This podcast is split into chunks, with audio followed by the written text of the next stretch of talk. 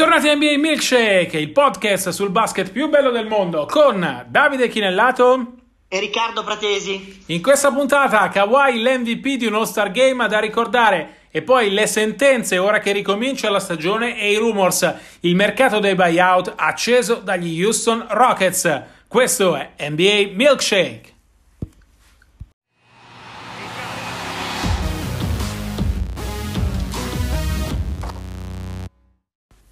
Player of the Night, il giocatore della notte, in realtà facciamo un passo indietro di un paio di notti, torniamo a Chicago al meraviglioso All-Star Game dello United Center e al giocatore della notte, al primo vincitore del Kobe Bryant MVP Award, Kawhi Leonard, il miglior giocatore della miglior partita delle stelle vista negli ultimi anni. Riccardo, tu sei allergico all'All-Star Game. Mi sono venuti i bollicini, eh. c'è, tutte, c'è tutta l'irritazione. Sì, sì, sì, io invece ero a Chicago allo United Center a godermi lo spettacolo ed è stato uno spettacolo, è stato il momento in cui l'NBA si è ripresa allo Star Game, uh, il momento in cui Kawhi Leonard tra le stelle si è legittimato iperfenomeno giocando una partita uh, spaziale nei primi due quarti in attacco e, e sottolineo questa cosa uh, importantissima in difesa negli ultimi due quarti perché sì, notizia, si è difeso eh, negli ultimi due quarti, in particolare nell'ultimo, è stato un mix tra una formula che ha funzionato, quello di giocare i primi tre quarti indipendenti e poi il quarto con un obiettivo, cioè arrivare ai 157 punti che altro non erano che i 133 che aveva Team Yannis dopo tre periodi più 24 per omaggiare Kobe. Si giocava per beneficenza, si giocava per l'onore, si giocava anche per far tornare allo Star Game una festa. Uh, se mi seguite sui social avrete forse letto che su Instagram ho scritto che penso che ogni tifoso NBA dovrebbe andare almeno una volta nella vita allo Star Game e Riccardo prima o poi spero di portare anche te perché il legato probabilmente è però. sicuramente un qualcosa che, che dovremmo fare. Uh, però ecco lo Star Game adesso è tornato possiamo ufficialmente dirlo ed è tornato anche uh, grazie alla grande prestazione di Kawhi Riccardo, tu probabilmente la partita non l'hai vista, però ecco, tra le tante cose che hai letto, cosa ti ha colpito di più? No, allora, ho visto il finale perché comunque è anche corretto, visto il mestiere che faccio, comunque documentarmi, al di là di quello che, eh, insomma, storicamente, negli anni recenti, la mia concezione dello Star Game, inteso come evento di show, marketing, eh, tutto il suo weekend, nella sua interezza, più che sport. Però, ovviamente, guardavo la fine, Uh, per quello che mi ha colpito è, intanto sono molto felice che abbia vinto Kawhi, non perché io sia primo tifoso particolare di Kawhi e Leonard, anche se insomma, ho avuto l'opportunità di seguirlo a San Antonio, ma proprio perché credo che Kawhi meritasse, fosse un po' il suo turno, come anch'io ho, scritto su Twitter, nel senso che parliamo di un giocatore che è stato All-Star solo quattro volte, e, insomma un po' pochino, anche se ricordiamolo, arrivava alla San Diego State con credenziali abbastanza limitate, nessuno si aspettava che diventasse questo tipo di giocatore, però parliamo di un MVP di due finals vinte con due franchigie che comunque eh, non hanno mercati, non, non, non, hanno mercati, non rappresentano mercati straordinari, San Antonio e Toronto, soprattutto Toronto rappresenta un mercato grande ma canadese. E, e, quindi secondo me ci stava che fosse anche per lui una consacrazione, perché ricordiamolo, io lo dico sempre, non si diventa MVP di uno Star Game se altri, le altre grandi star non te lo permettono. Non so se mi spiego, c'è una legittimazione eh, dei grandi tra i grandi, eh, perché comunque eh, viene, diciamo, è, è, una mini consacrazione all'interno della partita delle stelle. E poi l'altro aspetto che mi fa felice dell'MVP a Kawhi Leonard, tu l'hai accennato, ed è quello della difesa. Insomma, abbiamo visto degli All-Star Game uh, da Toreri, eh, questo è stato meno di altri, soprattutto appunto nel finale. E, uh, e, Leonard è un giocatore di questo tipo, cioè non è il classico giocatore da All-Star Game, è un giocatore da Duncan, no? È un giocatore di grande concretezza, pochissimi effetti speciali, ehm, non, non, da nani ballerine, ma da solido carne e patate. Eh, eh, diciamo che mi fa piacere che abbia vinto lui perché, come dici tu, ti dimostra che comunque eh, questo Star Game ha saputo andare oltre l'aspetto spettacolare, ma fornire anche dei contenuti tecnici anche nella metà campo difensiva, perché alla fine a basket si gioca su due metà campo e non su una sola, quella d'attacco, quella che fa i punti, quella che fa vendere eh, il, eh, che, fa soldi, ecco, che porta esatto. tanti soldini nelle tasche della Lega. E visto che parliamo di difesa, ti cito altri due giocatori che secondo me escono alla stragrande dallo Star Game. Uno è Kyle Lauri, che nell'ultimo quarto è stato strepitoso in difesa. Avevo parlato di lui con Sergio Scariolo uh, qualche giorno prima e mi, aveva, mi ha raccontato questa um, versione di Lauri come di un Uh, giocatore che ha il fuoco sacro della competizione che ci mette sempre il corpo. Guardando l'ultimo quarto di Lauri, riascoltavo nella mia testa le parole di Sergio Scariolo perché Lauri ha fatto esattamente questo. Un altro che esce legittimato da questo Star Game è Rudy Gobert, che ha giocato una partita meravigliosa in difesa, ha dimostrato che anche la difesa è importante e se parliamo di legittimazione tra i grandi, credo che Rudy Gobert con questo Star Game si sia definitivamente legittimato come uno dei migliori giocatori in circolazione dopo anni in cui si pensava a lui come uno specialista difensivo e poco altro. Ha dimostrato invece di essere davvero un fenomeno. Senti Davide, ti faccio la domanda io perché tu c'eri e quindi ovviamente avendo il reporting live fornisci un valore aggiunto a me e soprattutto a chi ci ascolta. Insomma, io credo che uh, abbia funzionato di più, quantomeno di più rispetto al recente passato questo Star Game per eh, un motivo e una causa-effetto, diciamo. La causa è principalmente quello che è successo a Kobe Bryant, una tragedia che ha scosso eh, tutto il mondo NBA inevitabilmente e un tributo che è stato uh, offerto da tutti i giocatori, secondo me, sotto il piano proprio dell'impegno uh, di onorare una um, competizione che vedeva assegnato l'MVP a, a, al Mamba. Eh, e questo secondo me dimostra una volta di più che al di là delle formule, questa un pochino particolare che ha funzionato secondo me più per congiuntura che per altro, conta molto la, la, l'approccio e l'atteggiamento dei giocatori, delle stelle, no? in una lega di stelle. Insomma, se loro decidono che hanno voglia di giocare, non è tanto questione di quello che decide Silver come, come formula o di quello che non decide Silver come spesso purtroppo fa, ma è di quello che poi i giocatori mettono in pratica. Tu eri lì, dimmi se è una mia impressione o se invece ho completamente sbagliato l'interpretazione. Allora, si era arrivati in una situazione in cui lo Star Game stava diventando superfluo, questa splendida festa, ripeto, ogni tifoso dovrebbe andarci almeno una volta nella vita perché oltre alla partita della domenica che vediamo e abbiamo negli anni passati giustamente denigrato uh, in televisione c'è tantissimo e tutti i tifosi che ho incontrato erano entusiasti di esserci stati. Lo Star Game per la partita, che ovviamente è l'apice, no? la punta dell'iceberg di, questo, uh, merav- di questa meravigliosa celebrazione, era diventata secondaria.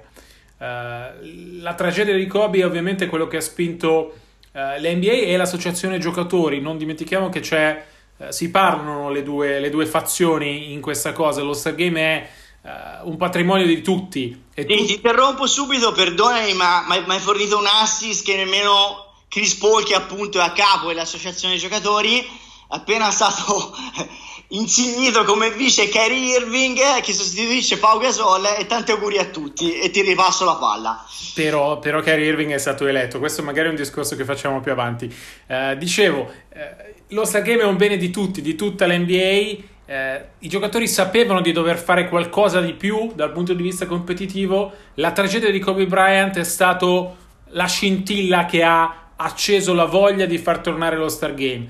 Aggiungiamoci il fatto che si giocava per beneficenza con i bambini beneficiari del, degli assegni di 100.000 dollari seduti dietro i canestri. È stata un'atmosfera meravigliosa anche grazie a loro, sono quelli che poi sono entrati in campo. Insomma, i giocatori erano stimolati in modo importante a dare, eh, a dare di più. Credo che ne sia venuto fuori uno spettacolo meraviglioso di cui l'NBA aveva bisogno.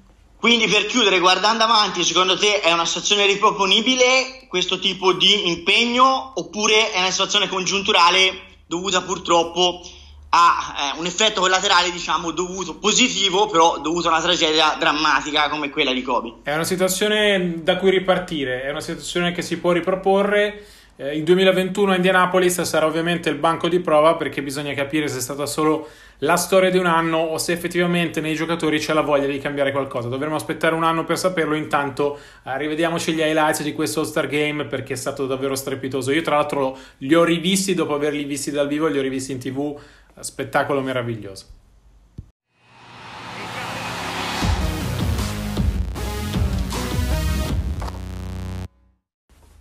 Queste sono le sentenze, andiamo a guardare quello che sarà il resto della stagione, Riccardo, e la domanda che, uh, a cui proviamo a rispondere è a chi ha fatto meglio la sosta, no?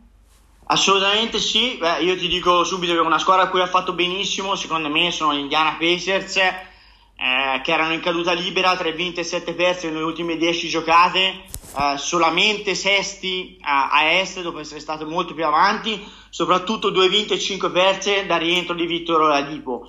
Credo che quello sia stato il problema principale, non per colpa di Victor Oladipo, ma quando un giocatore stava fuori tutta la stagione ed è il giocatore franchigia, è chiaro che si sono creati degli equilibri alternativi alternativi è chiaro che eh, molte partite Indiana ha pasticciato in volata, in clutch time, quando la gara era sul filo, proprio perché Oladipo non era ancora pronto a prendersi le responsabilità eh, del caso e però le gerarchie di spogliatoio e di stipendio indicavano che fosse lui no, eh, la persona giusta a prendersele. È chiaro che eh, ci vuole appunto qualche, qualche tempo per eh, ritrovare un assetto uh, diverso, considerando anche che Brogdon è stato il giocatore che in volata eh, è stato il giocatore decisivo spesso per Indiana e Brogdon non c'era lo scorso anno e quindi insomma va integrato, deve, deve trovarsi con Oladipo, trovare diciamo, un equilibrio eh, nel backcourt e nel reparto guardie. Secondo me la sosta ha fatto benissimo a Dallas. Sono stato tra l'altro a Dallas prima del, dello Star Game ha fatto bene la sosta perché permette a Doncic di recuperare al meglio. Doncic è rientrato eh, nell'ultima partita prima dello, Star, dello Star Game da sette gare di stop per eh, la distruzione alla caviglia destra. In quella partita lui e Porzingis hanno giocato la loro miglior gara insieme. Erano uno spettacolo da vedere. Porzingis assolutamente ormai pienamente padrone di se stesso, quasi a livelli di New York, se possibile anche meglio perché è molto più fisico uh, di quando era in X, ha approfittato uh, dell'anno e mezzo di stop per mettere su muscoli. I due devono imparare a giocare insieme, hanno giocato poco insieme per, per questioni di infortuni anche loro. Uh, credo che il recupero di Doncic completo allo Star Game onestamente non si è fatto notare, nonostante abbia giocato sia a Rising Star che la partita della domenica Credo che il recupero completo di Doncic permetterà a lui e a Porzingis di giocare ancora al meglio e con loro due al meglio, con due giocatori così al meglio, Dallas gira assolutamente che è una meraviglia. Mi aspetto nella seconda parte di stagione eh, che attorno a loro due risalgano ulteriormente. E senti, l'ultima sentenza a questo riguardo ehm, merita menzione secondo me Portland di Trade Blazers, questo ne abbiamo parlato prima di andare live on record Porta Trail Blazers perché? Perché eh, si è infortunato Lillard prima, proprio prima della sosta, è stato costretto, ricordiamolo, a saltare proprio lo Star Game di Chicago. Ovviamente eh, i Blazers sono una situazione, prima squadra a rincorrere l'ottavo posto a ovest da, da noni eh, primi concorrenti dei Memphis Grizzlies in cui non possono più permettersi ulteriori passi falsi. Per la cronaca ricordo che nelle ultime tre stagioni post Star Game i Blazers sono 54 vinte e 21 perse e questo vi dimostra che hanno sempre saputo fare un salto di qualità dopo la pausa. Hanno la possibilità di recuperare Nurkic prima e Collins poi, bisogna vedere i tempi di recupero, ma soprattutto appunto di recuperare Lillard perché altrimenti eh, insomma il treno playoff rischia di allontanarsi definitivamente. Tu be- pensi che abbiano ancora la chance di rientrare o no? Sì, decisamente sì. Lillard è un fenomeno assoluto, era probabilmente il giocatore più in forma prima, prima dello Star Game, ha giocato una serie di partite spaziali e soprattutto è un giocatore che cresce sempre nella seconda parte di stagione. Finora è sempre stato così e mi aspetto che cresca. Cioè un giocatore che ha fatto tipo 40 punti e passa di media nelle ultime 13 partite. Immaginate cosa può essere se cresce ancora. Portland adesso è una squadra che Uh, ha trovato una sua identità, può solo migliorare anche se non mi aspetto tanto da, né da Nurkic né da Collins. Ha trovato in Arisa un giocatore che dà uh, qualcosa sulla, nella metacampo difensiva di cui avevano bisogno. Ha in Whiteside un centro che secondo me si sta consacrando per continuità che non aveva negli anni di Miami. Sono uh, la concorrente più agguerrita per la sorpresa Memphis Grizzlies. Al momento ottavi, quelli con più chance di andare ai playoff come ottava appunto e così introduciamo anche l'argomento di che cosa ci aspettiamo dalla seconda parte di stagione. Credo che Memphis abbia tutte le carte in regola per reggere comunque il confronto con Portland. Ho parlato uh, con Jamorant allo Stargame mi ha fatto un'impressione clamorosa da un punto di vista mentale. Un giocatore abituato a stare nell'ombra uh, che ha trovato però il, il, modo di esplodere e non ha nessuna intenzione di mollare. Uh, tra l'altro Portland a Rising Star aveva Jamorant, aveva Jaren Jackson, aveva Brandon Clark, Memphis ovviamente scusate, una squadra sicuramente eh, ben costruita tra giovani pronti ad esplodere ormai garanzie e veterani come, come Valanciunas eh, che possono dare una grossa mano. Eh, credo che mh, mm, non mi sento ancora di escludere San Antonio perché sono gli Spurs, eh, però credo che il duello fondamentale sia eh, tra Memphis e Portland con New Orleans terza incomoda. per quell'ottavo posto alla fine ce n'è uno in palio, però credo che la situazione al momento sia questa. Tu che ne pensi, Riccardo? io penso, sono curiosissimo di vedere appunto in questa seconda parte di stagione se Memphis tiene, sarebbe una favola meravigliosa, eh, considerando che hanno azzeccato un draft epocale, Morante e Clark, hanno fatto benissimo anche eh, in estate prendendo Stylus Jones, hanno un gruppo giovane straordinario, si dice sempre ed è vero che con i giovani bisogna avere pazienza perché non si vince subito, comunque andassero ai playoff sarebbe veramente un capolavoro. L'altra rivelazione che sono curioso di vedere all'opera nella seconda parte di stagione come prova del 9, come riprova è Miami, insomma anche lì parliamo di giovani straordinari che stanno facendo benissimo, Tyler Herro, eh, Nan, eh, Robinson, eh, hanno fatto una trade importante, insomma prima eh, della trade deadline. Voglio un po' vedere come si riassettano, se riescono a fare un ulteriore salto di qualità, non so come, come vedi tu le prospettive di Memphis.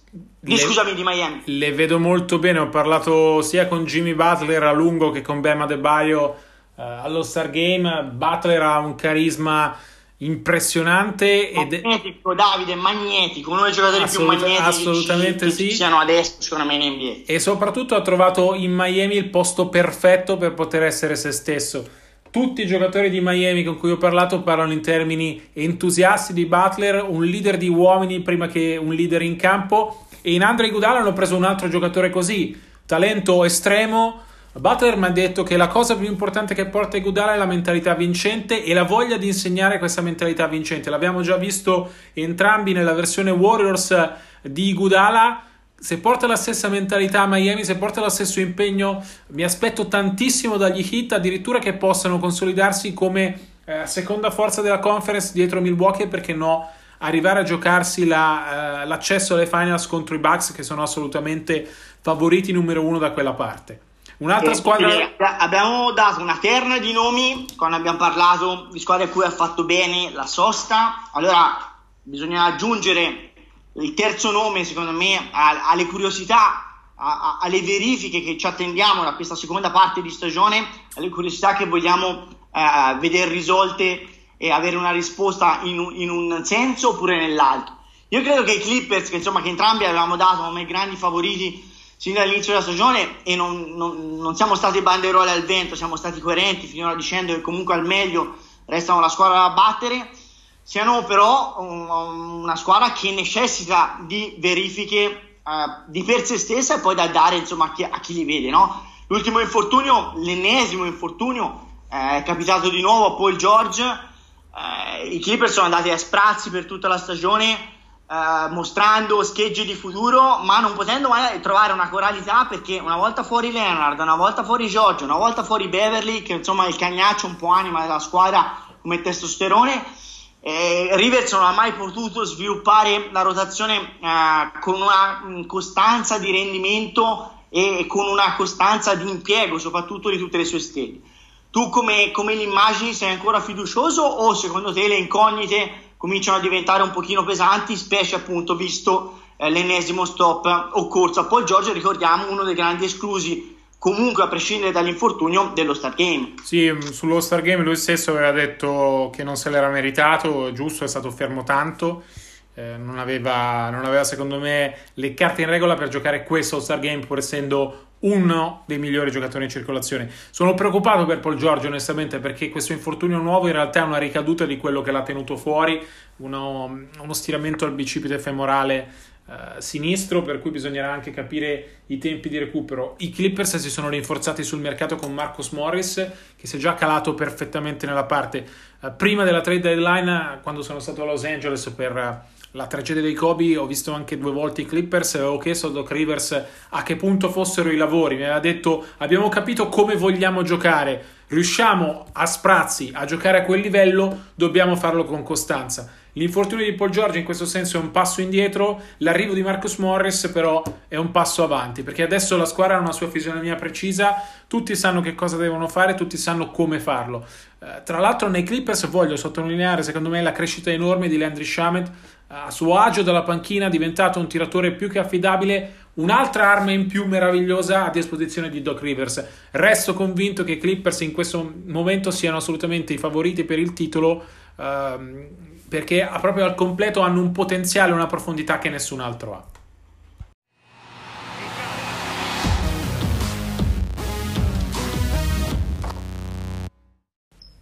E adesso i rumors, le voci di mercato dicono che Houston ha preso due rinforzi, uno di Marre Carroll che si è liberato uh, da San Antonio per andare da Mike D'Antoni, l'altro è Jeff Green che era già stato liberato da Utah nella trade uh, che poi ha portato Jordan Clarkson, meravigliosa aggiunta allo scacchiere di Snyder, sarà il centro, non centro uh, di Mike D'Antoni i Rockets cercavano in realtà un giocatore un po' più fisico, non ce ne sono in giro al momento e quindi hanno puntato su Jeff Green. Credo che siano due rinforzi importanti, onestamente, Riccardo, per i Rockets perché completano un po' la squadra dopo la rivoluzione alla trade deadline che ha portato Covington al posto di Capela. Sono giocatori, eh, anche se Carroll ha giocato pochissimo, praticamente nulla a San Antonio e Green alla fine è fermo da due mesi, però sono giocatori che possono essere utili in chiave playoff per allungare la rotazione di, di D'Antoni. Sono i colpi del mercato dei buyout. Spieghiamo bene come funziona questo mercato. Un giocatore per giocare i playoff con un'altra squadra rispetto a quella a cui è cominciato la stagione deve liberarsi entro il primo marzo e poi può firmare con la sua nuova squadra entro il 15 aprile. Per cui nelle prossime eh, due settimane, un filo meno, nei prossimi dieci giorni, questo mercato è destinato a accendersi perché i giocatori devono liberarsi entro 10 giorni per poter andare in una nuova squadra. Un nome da tenere sott'occhio è quello di, di Tristan Thompson. Finora si, de- si, è detto che non farà il buyout con i Cavs, in cui è rimasto un po' bloccato dopo l'arrivo di Andre Drummond, però ai Cavs c'è un po' di maretta, pare addirittura che John Beeline, il coach, sia in uscita subito e non alla fine della stagione, e allora le cose potrebbero cambiare. E a chi servirebbe un centro come Tristan Thompson, tolti di mezzo i Rockets? Ci sono? Come pane ai Boston Celtics, perché eh, i Boston Celtics li ho visti vincere una partita meravigliosa eh, contro Los Angeles Clippers prima dello Star Game, eh, dopo un doppio supplementare. Però devo dirti che Harrell sembrava Shaquille O'Neal, eh, sotto canestro dominava facendo il bello e il cattivo tempo. Manca sempre questo benedetto centro difensivo Tristan Thompson ha un contratto da 18 milioni di dollari, ma siamo già a febbraio inoltrato, per cui tanti di questi soldini li hanno già pagati i Cavaliers, per cui un buyout sarebbe molto più possibile adesso rispetto a, a poco tempo fa. Eh, ci sarebbe anche da giusto spendere due parole sulla situazione drammatica dei Cavaliers perché insomma Biline, puntare su Biline voleva dire puntare su un allenatore, un coach di grande livello come Nixon Owens, come stratega eh, e come insegnante di pallacanestro ai giovani che hanno preso, fare improvvisamente marcia indietro perché i veterani gli hanno fatto la guerra, love su tutti dal primo momento, insomma mi sembra l'ennesimo autogol di una franchigia che eh, da quando Altman è diventato GM non ha azzeccata una neanche per sbaglio. Eh, Thompson potrebbe servire anche ad altre, però ti dico, non so se tu hai altre squadre eh, che vedi come possibili uh, candidate per acquisire un centro che comunque ricordiamo è stato fondamentale nelle cavalcate dei Cavaliers con LeBron James alle finals consecutive però ti dico, io credo che Boston sarebbe su tutti il posto in cui lui potrebbe essere valorizzato al meglio uh, e potrebbe spostare gli equilibri dell'Est. Sono assolutamente d'accordo, è il giocatore che manca a Boston, quello che Uh, ha cercato, anzi che avrebbe dovuto cercare secondo me nel mercato delle trade, si vede questa carenza di questo centro fisico che completa alla perfezione il gioco che a me piace molto di Brad Stevens. Uh, un'altra squadra che uh, ha bisogno di qualche rinforzo probabilmente sono i Lakers. Faranno dei provini a J.R. Smith e a Dion Waiters che è stato tagliato da Memphis dopo essere stato scaricato lì uh, da, da, Miami nella trade per Iguodala. Onestamente... Eh, la, busta, non... la, busta, C l'abbiamo abbiamo solo la A e la B? Come funziona? La busta C posso lanciarla un po' come, come provocazione. Dai. La busta C secondo me si chiama Marco Bellinelli. Eh, ah. è, è, cosa, è, uno scenario che propongo io, non c'è niente di, eh, di concreto e di nulla, però Marco è un po' vittima delle circostanze a San Antonio dove ha più senso uh, far giocare un giovane eh, anziché un veterano come lui. Eh, Marco si trova benissimo a San Antonio. Io se fossi in lui considererei però un buyout perché è un giocatore in scadenza di contratto che non ha Uh, non ha spazio e rischia di compromettere anche le chance di avere un altro contratto in estate. Era uscita questa, la definirei fake news, di un, di un interesse immediato di Milano uh, per Bellinelli, non esiste. Marco è eh, l'italiano che ha più voglia di giocare in NBA in questo momento e ce l'ha da sempre. Credo che la sua priorità sarà rimanere in NBA e credo che per rimanere in NBA avrebbe bisogno uh, di, di, cambiare squadra. I Lakers hanno bisogno di un giocatore di quel tipo, che metta, che metta le triple, quindi eh, perché non farci un pensierino? È chiaro che devono muoversi gli agenti, però uh, se fossi lui ci, ci, penserei. Ecco. Io ti dico, i Lakers, mh, mm, secondo me, se riuscissero a trovare, a fare qualcosa come non sono riusciti a fare prima della trade deadline, per migliorare posizioni in cui sono carenti, insomma Kuzma sta deludendo e comunque un esterno con punti nelle mani farebbe comodo è giusto che lo facciano. Però se i nomi onestamente sono Waiters e Smith, io non starei veramente a toccare gli equilibri di uno spogliatoio che comunque sta funzionando come risultati e come armonie, perché veramente rischi per una pedina di poco conto di far saltare il banco, di far aumentare la lista degli scontenti. E vorrei chiudere la puntata passando appunto all'altra faccia di Los Angeles in chiave mercato. Abbiamo detto di Marcus Morris che ha piazzato subito al pronti via un paio di, di triple de- nel finale della partita con i Boston Celtics molto importanti, al di là che poi uh, non sono comunque bastate.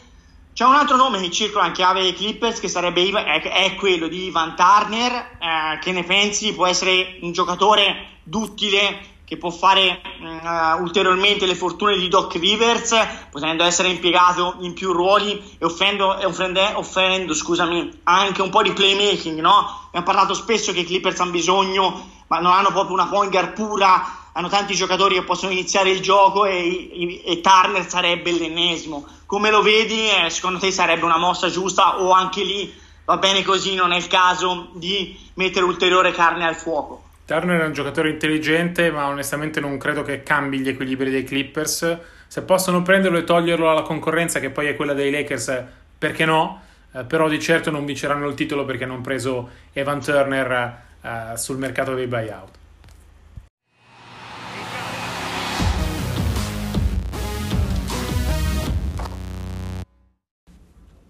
Si chiude qui la puntata numero 19 della seconda edizione di NBA Milkshake. Noi vi ricordiamo che le musiche sono di Coclea, che per seguirci sui nostri account dove diamo notizie 24/7 sul mondo NBA, su Twitter ci trovate a @dichinellato rprat75. Noi vi diamo appuntamento a martedì prossimo. A presto e buona NBA.